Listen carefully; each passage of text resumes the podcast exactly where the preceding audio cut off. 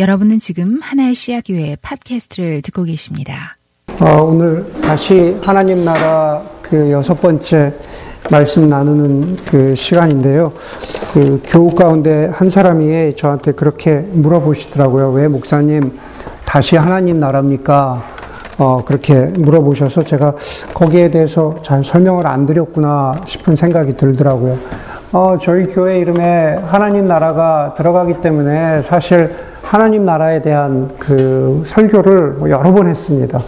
아마 교회 초창기부터 계신 분들은 어, 간혹 드문드문 기억나시겠지만은 하나님 나라 자체에 대해서도 나누고 하나님 나라와 비유에 대해서도 나누고 하나님 나라와 도시, 도시와 하나님 나라라는 주제에 대해서도 나누고 어, 뭐 제가 한 것만 해도 한 네 번 넘게 나누었던 것 같아요. 그렇기 때문에 다시 하나님 나라라고 하는 것은 우리가 아, 우리의 믿는 바, 우리의 어, 복음 안에 들어있는 그 하나님 나라의 가치를 다시 한번 확인하자라는 그러한 의미로 나눈 것입니다. 그래서 첫 번째 우리 창세기부터 시작해서 어, 성경의 처음으로부터 시작해서 우리 다음 주 어, 부활절에 이르기까지 일곱 번에 걸쳐서 성경에 나오는 큰 하나님 나라 또 그 안에 그 들어가 있는 그 안에 잠재되어 있는 하나님의 사냐, 사랑, 하나님의 언약, 하나님의 신실하심, 예수 그리스도, 성령과 교회 이러한 것들을 우리가 하나님 나라 아, 시각에서 하나하나 아, 나름대로 아, 살펴보고자 하는 것입니다. 그래서 지난주에 우리가 성령에 대해서 나누었고 아, 오늘 어, 이제 그 여섯 번째 말씀을 나누려고 하는 겁니다. 지난주에 우리가 성령과 하나님 나라에 대해서 나누었을 때 아, 예수 그리스도를 광야 가운데로 이끌었던 성령은 우리 역시도 우리 그리스도인들도 하나님 나라의 백성들도 또 우리를 광야로 이끌어 간다라고 제가 말씀을 드렸습니다. 그리고 예수님이 그곳에서 들짐승들과 함께 지내게 하셨다고 했죠. 그리고 성령님은 예수님에게 어떤 종류의 하나님이, 하나님의 아들이 될 것인가 라는 도전을 준다고 하였습니다. 마가복음과 누가복음의 광야의 시험 장면을 통해서 제가 말씀을 드렸죠. 같은 도전을 우리에게 주는 겁니다. 예. 내가 하나님의 아들이냐? 마찬가지로 너는 어떤 종류의 하나님의 자녀이냐, 그리스도인이냐, 라는 도전을 광야에서도 또 광야 같은 삶을 지나가고 있는 우리에게도 하나님이 주신다라고 하는 사실입니다. 그것에 응답하는 우리의 믿음의 태도에 따라서 우리는 들짐승과 같은 세상에 굴복하기도 하고 반대로 사자와 어린 양이 공존하는 하나님 나라를 만들어가는 일에 쓰임 받는 존재가 되기도 한다라고 말씀드렸습니다. 그러면서 설교의 뒷부분에 사도행전 1장 8절에 성령이 너희에게 임하시면 이라고 하는 구절이 우리에게 가르쳐 주는 것은 하나님의 자녀들은 누가복음 4장의 말씀처럼 억눌린 자를 일어나게 하고 눈먼 자를 눈뜨게 하는 하나님 나라의 사명으로 부름받아 사는 것이 그것이 진정으로 성령이 임한 하나님 나라 백성의 삶이라는 겁니다. 그것이 광야 같은 세상에서 우리가 어떤 종류의 하나님의 백성으로 살아가야 하는 모습인가라는 거죠. 성령이 너희에게 임하시면 그것은 미래형이죠. 앞으로 성령이 너희 가운데 임하게 된다면, 예. 여러분, 성령이 너희에게 임한, 다시 말해서 성령이 교회 가운데 임한 그 일은, 그 예언은, 그 말씀은 그렇게 오래지 않아서 실현되었습니다. 사도행전 1장 8절에 그 말씀이 있은 이유로? 그 말씀을 들은 예수 그리스도의 제자들이 유대인의 절기인 오순절이 되어서 다시 모였습니다. 어, 예수님 승천하시고 부활하시고 승천하시고 50일이 되었어요. 그때 오순절입니다. 예, 그래서 교회력에서는 오순절 성령 강림 주일이라고 해서 철치 캘런더에서는 교회력에서는 그렇게 지키고 있죠. 그렇죠. 그냥 교회에서는 대개 교회에서 지키는 것은 그냥 성탄절과 아, 부활절인데 사실 교회력에서는 성령 강림 주일 같은 것들이 굉장히 중요합니다. 왜요? 성령이 임해서 교회가 시작되었기 때문에. 예. 어쨌든 간에, 어쨌든 간에 성령이 너희에게 임하리라고 하신 그, 그 예언이 오순절에 이루어졌습니다. 그들이, 다시 말해서 예수 그리스도의 제자들이 함께 모여 있을 때 정말로 성령이 임하는 일이 벌어졌습니다. 오늘 읽었던, 첫 번째 읽었던 본문의 2절, 3절이 바로 그 사건이죠. 그리고 나서 어떻게 무슨 일이 벌어지느냐? 그들은 모두 성령이 임했으니까 그들은 모두 성령으로 충만하게 되어 성령이 시키는 대로 방언으로 말하기 시작했습니다. 방언으로 말하기 시작했습니다. 여러분 가운데 방언으로 기도하는 분 계십니까? 네, 아마 계시기도 할 거고, 뭐 그렇지 않은 분도 있을 겁니다. 뭐 그게 중요한 건 아니에요. 그러나 여러분들 가운데 방언으로 기도하는 분들이 계실 텐데, 우리가 흔히 말하는 방언 기도와 여기 사도행전 2장에 나오는 방언으로 말하기 시작했다는 것에 큰 차이가 무엇인 줄 아십니까? 그건 뭐냐면요. 바로 여러분들이 하는 그 방언이라는 것을 다른 사람들이, 주변에 있는 사람들이 알아듣느냐, 못 알아듣느냐 차이예요. 예, 우리 기도하다 보면 옆 사람이 기도하는 거 들리잖아요. 한국말이기 때문에 그냥 알아듣잖아요. 어. 근데 방언 기도에 지금 여기 사도행전 2장과 여러분들이 하는 방언 기도의 차이는 그 기도를 마치 한국말 알아듣듯이 알아듣느냐, 못 알아듣느냐라는 거죠. 고린도 전서에 보면은 그 방언 기도에 대한 이야기들이 많이 나옵니다. 고린도 전서에 보면은 거기 고린도 교회 사람들이 방언 기도를 하거든요. 방언 기도를 하는데 주변 사람들이 알아듣는 건 고사하고요. 자기가 방언 기도를 하는 자기 스스로도 자기가 뭘 기도하고 있는지 몰라요. 네, 그게 무슨 내용인지 모릅니다. 물론 고린도서에 보면은 그게 사람의 말로 하는 기도가 아니라 사람의 영혼으로 하는 기도이기 때문에 하나님 앞에 드려지는 그 내용은 몰라도 하나님 앞에 드려지는 참 귀한 기도다라고 말하고 있기는 하지만은 그 고린도서에서 뭐라고 얘기하냐면은 자신의 영혼이 기도하는 거기 때문에 뭐가 필요하다 그래요? 통역이 필요하다 그러죠. 그래서 방언 기도에는 통역이 필요하다 그럽니다. 그게 보통 보통 사람들이 하는 방언 기도예요. 그런데 오늘 여기 사도 행전 2장의 방언은 다릅니다. 사도행전 2장의 방언은요, 주변 사람들이 어, 그 방언을 이해하고 있어요. 네, 이해하고 있어요.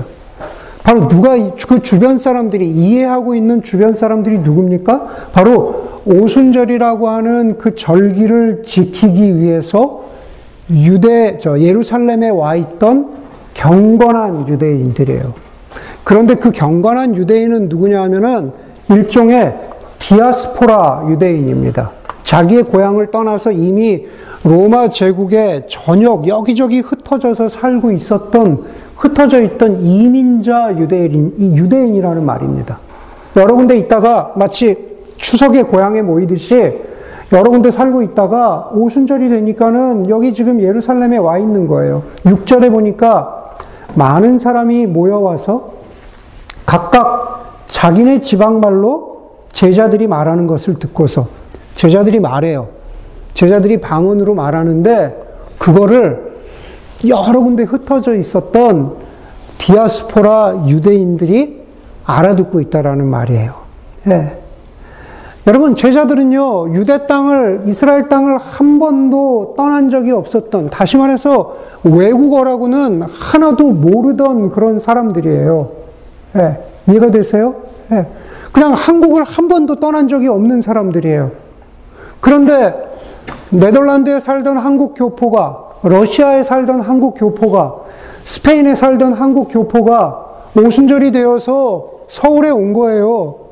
그런데 외국어를 하나도 모르는 사람이 갑자기 말을, 기도를 하는데 네덜란드 말로 기도하는 거예요. 스페니쉬로 기도하는 거예요. 러시아 말로 기도하는 거예요. 그랬더니만은 그 이민자 디아스포라들이, 어? 우리가 살고 있는 곳에 말로 기도를 하네? 알아들었어요. 네, 알아들었어요. 그게 바로, 그게 바로 오늘 사도행전 2장의 방언의 기도와 방언과 보통 우리가 흔히 얘기하는 방언이 다르다고 하는 겁니다. 그래서 7절에 그들, 다시 말해서 디아스포라 유대인들은 놀라서 신기하면서 이렇게 말했다 그래요. 보십시오. 이 사람들은 지금 말하고 있는, 방언 기도하고 있는 이 사람들은 모두 갈릴리 사람이 아닙니까? 그런데 저 사람들 모두가, 그런데 우리 모두가 우리가 태어나서 우리가 자라난 지방의 말로, 다른 나라의 말로 말하는 것을, 저 사람들이 말하는 것을 듣고 있으니 이게 어찌된 일입니까? 지금 그렇게 말하는 겁니다. 여러분, 성경에서 언어가 달라져서 서로 이해하지 못하게 된 시작이 언제입니까? 잘 아는 대로 창세기 11장이죠. 창세기 11장의 바벨탑 사건입니다. 그때까지는 성경에서 한 말로, 한 언어가 똑같았다고 그랬습니다. 사람들이 바벨탑을 세우기 시작했는데, 거기 보니까는 사람들이 바벨탑을 세우기 시작할 수 있었던 그 일을 시작할 수 있었던 이유는 언어가 같았기 때문이라고 그래요. 창세기 11장 6절에 주님께서 말씀하셨다. 보아라. 만일 사람들이 같은 말을 쓰는 한 백성으로서 이렇게 이런 일을 시작하기 시작하였으니 다시 말해서 바벨탑을 세우기 시작하였으니 이제 그들은 하고자 하는 것은 무엇이든지 하지 못할 것이 없을 것이다 그랬죠. 한 언어를 쓰니까 능력이 있었어요. 그래서 그리고 그 능력으로 바벨탑을 쌓기 시작했습니다. 바벨탑을 쌓는 목적이 뭡니까? 탑이 하늘에 닿게 하여서 우리의 이름을 날리고자 하는 것이 목적이었어요.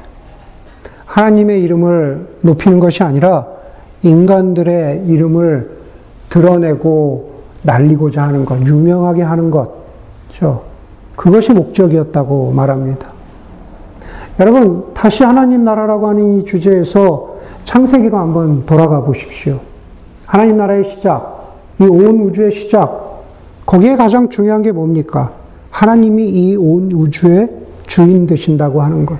하나님이 창조하신 모든 인간들의 인생의 주인 되시는 분이 바로 하나님이라는 것에서 출발하는 것이 그것이 바로 복음의 시작입니다. 그것을 망각하면 하나님 자리에 자기 자신을 놓기 시작합니다. 바벨탑에서 하나님 대신에 자기의 이름을 날리고자 하는 거죠. 자기의 이름을 유명케 하고자 하는 거죠. 우리가 하늘에 다 우리 이름을 높이자. 바로 하나님의 자리에 내가 앉겠다라고 하는 바로 그런 욕심입니다. 여러분, 인간은 여전히 지금도 바벨탑을 쌓습니다.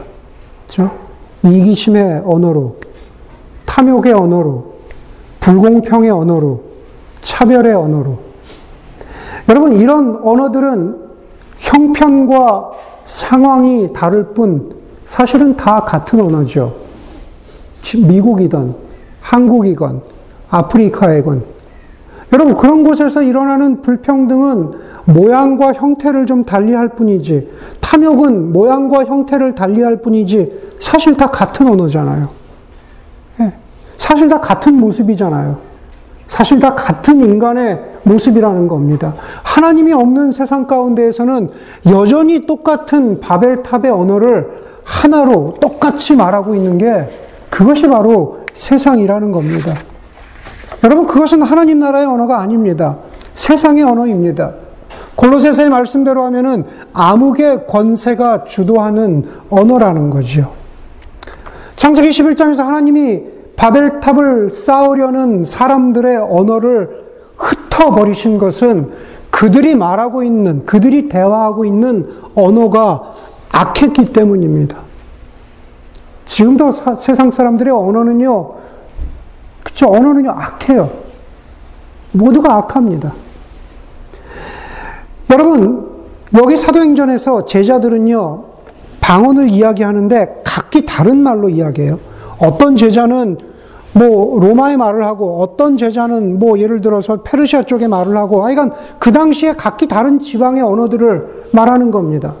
그런데 각기 다른 언어를 제자들이 말하고 있지만 성령이 임하심으로 말미암아서 각기 다른 언어를 말하고 있지만 그들이 성령을 받아서 말하고 있던 내용이 똑같아요.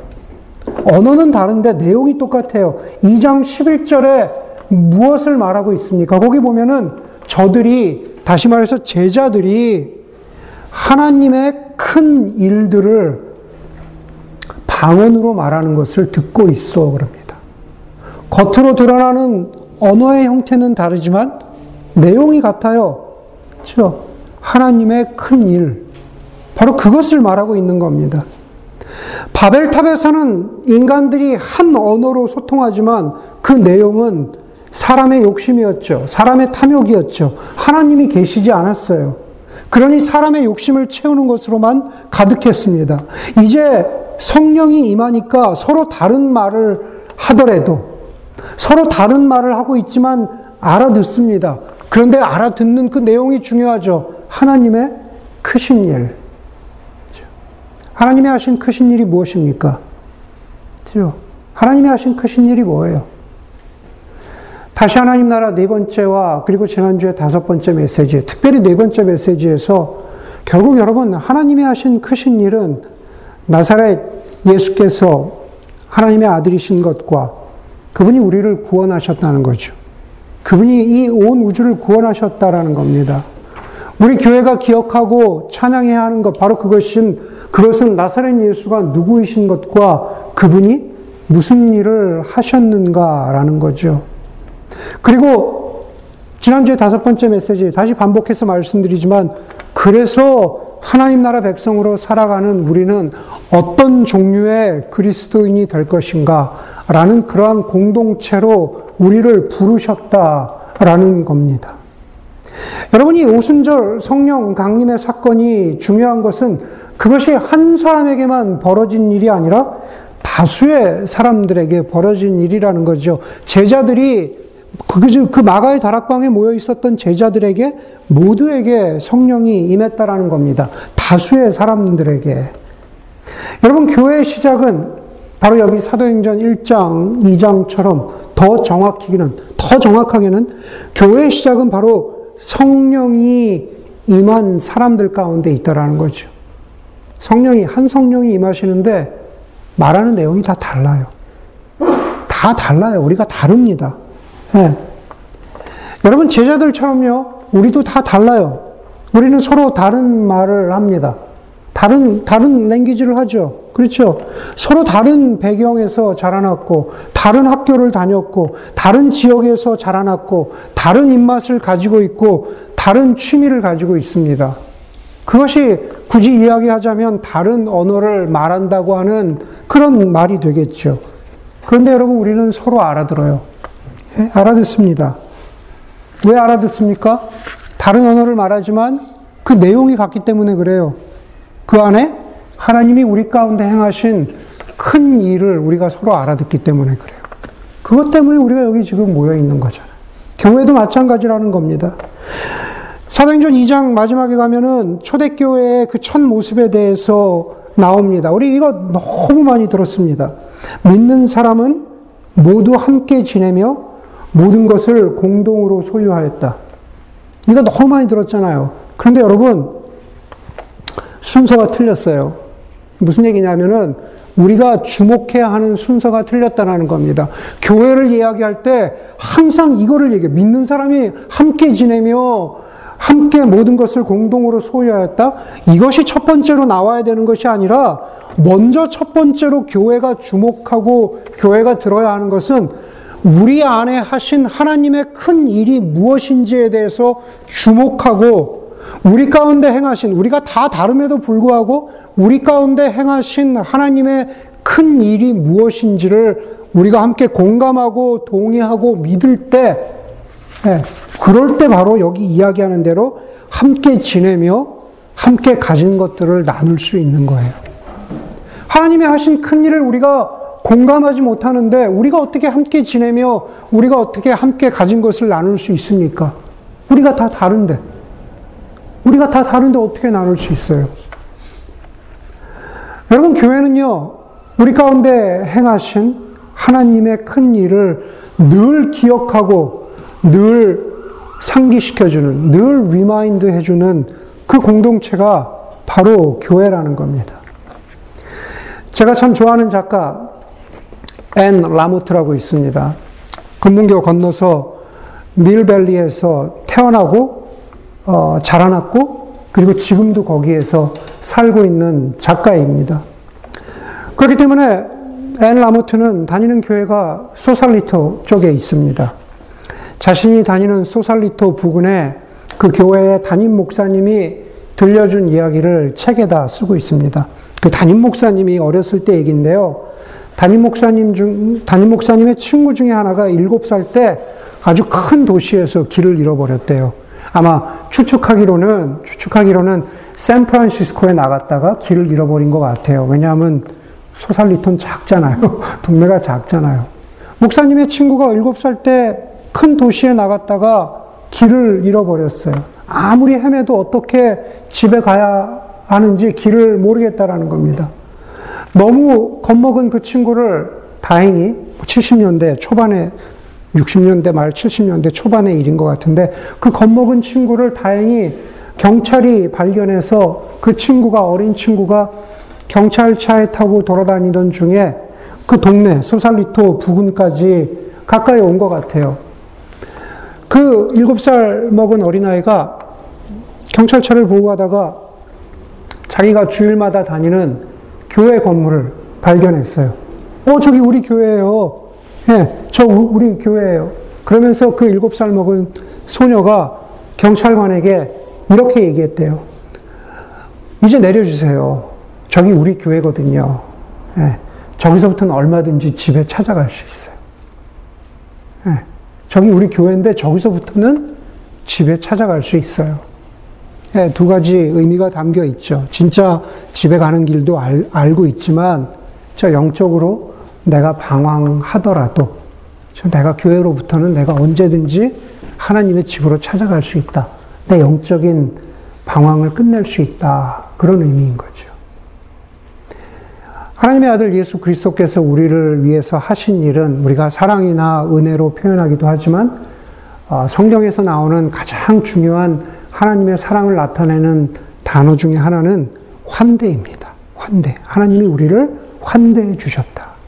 우리의 죄와 연약함에도 불구하고 우리를 하나님의 자녀 삼아 주신 것은 하나님의 환대인 거죠. 그분의 죽으심으로 말미암아 이제 곧 우리가 고난 주간으로 들어가는데요. 그분의 죽으심으로 말미암아서 우리가 다시 하나님과 화해케 된 거죠. 그분의 가난해지심으로 말미암아 우리가 어떻게 되었다고요? 우리가 부자가 되었다. 우리가 부여하게 되었다. 저 영적으로 부여하게 되었다는 의미죠. 우리가 하나님의 약속하신 그 언약을 붙잡고 살아가게 하세요. 우리가 좌절하지 않고 서로를 격려하고 하나님과 동행하며 어 여기 우리 교회예요. 여기 우리 공동체예요. 여기부터는 내가 집에 찾아갈 수 있어요. 네.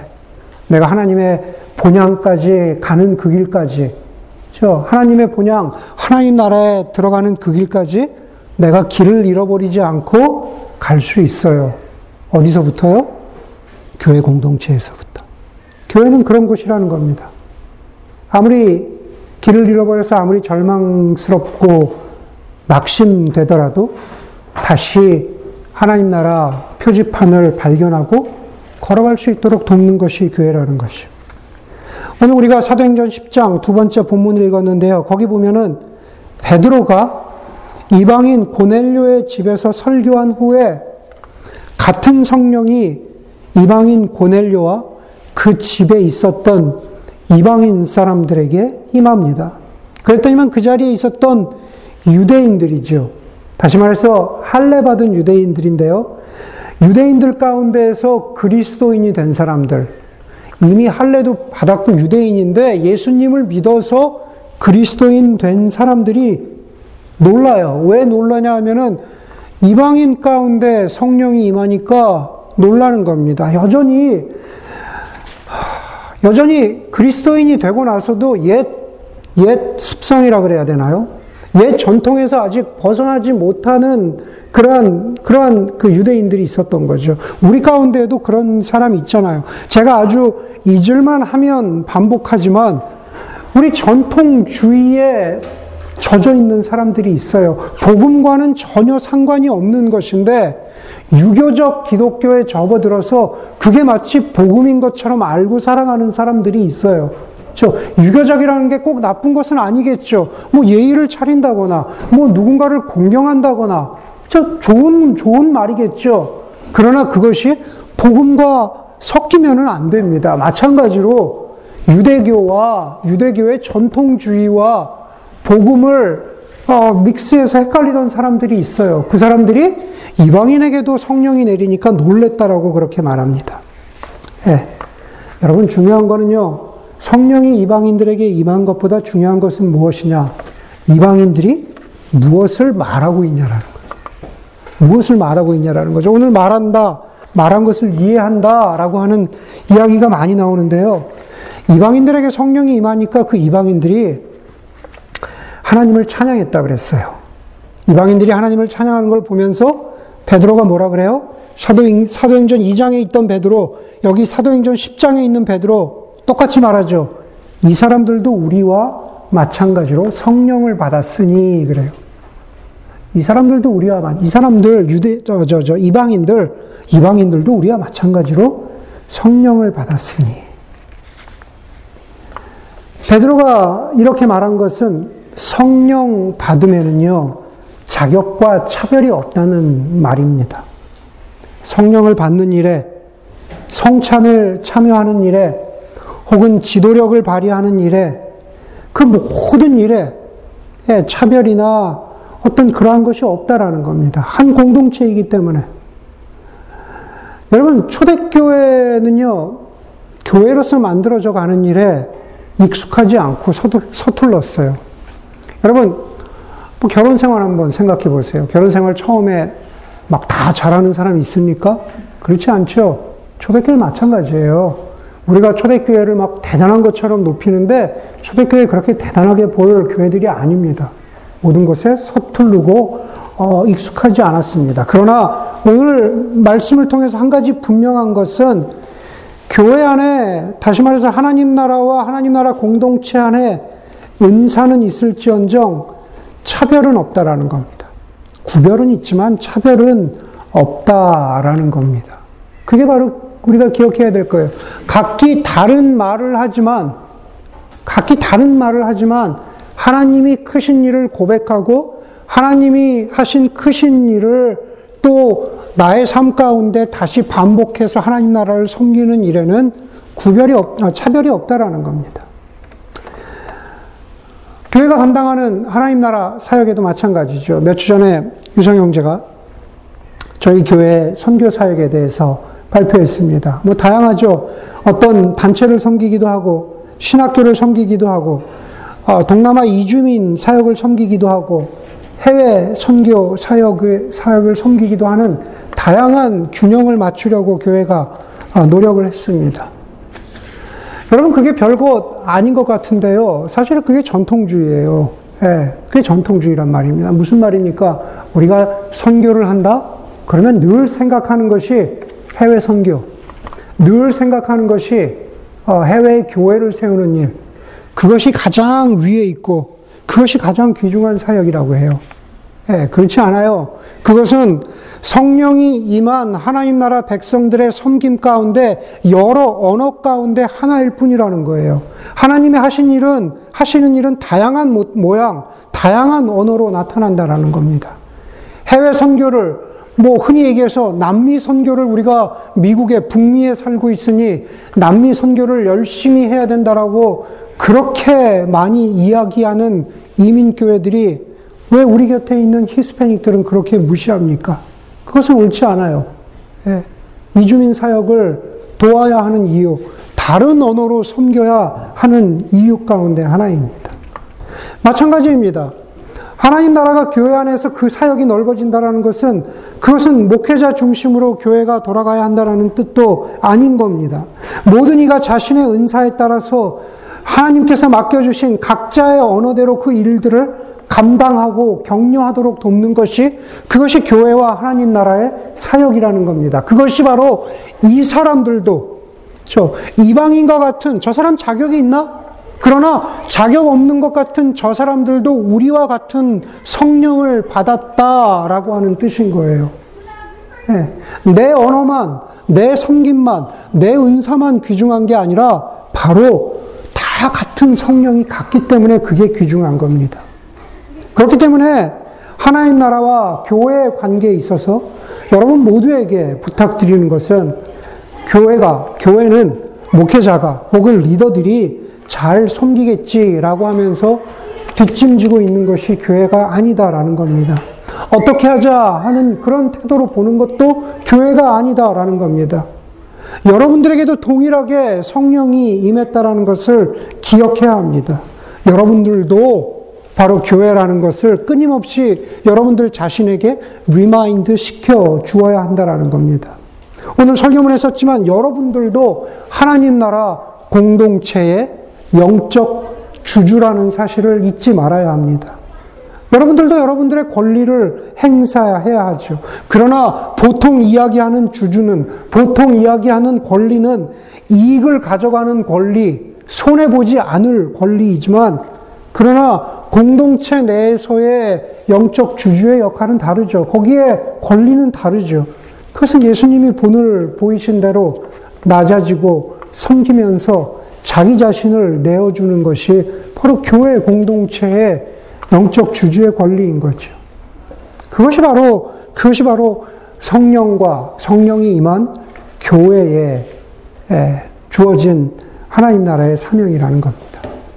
다시 돌아갑니다. 일하기 이전에 함께 모인다, 소유를 나눈다, 그것 이전에 우리 모두는 하나님이 우리 가운데 하신 큰 일을 기억하는 공동체, 그리고 그것이 이 땅 가운데 이루어지기를 소망하는 공동체, 그 일을 위해서 우리가 한 사람도 예외 없이 성령을 받았다는 사실. 그런 면에서 우리 교회는 작은 교회지만, 우리 흔히 이야기하는 대로 작은 교회지만, 그러나 강한 교회가 될 수 있기를 주의 이름으로 간절히 소망합니다. 기도하겠습니다.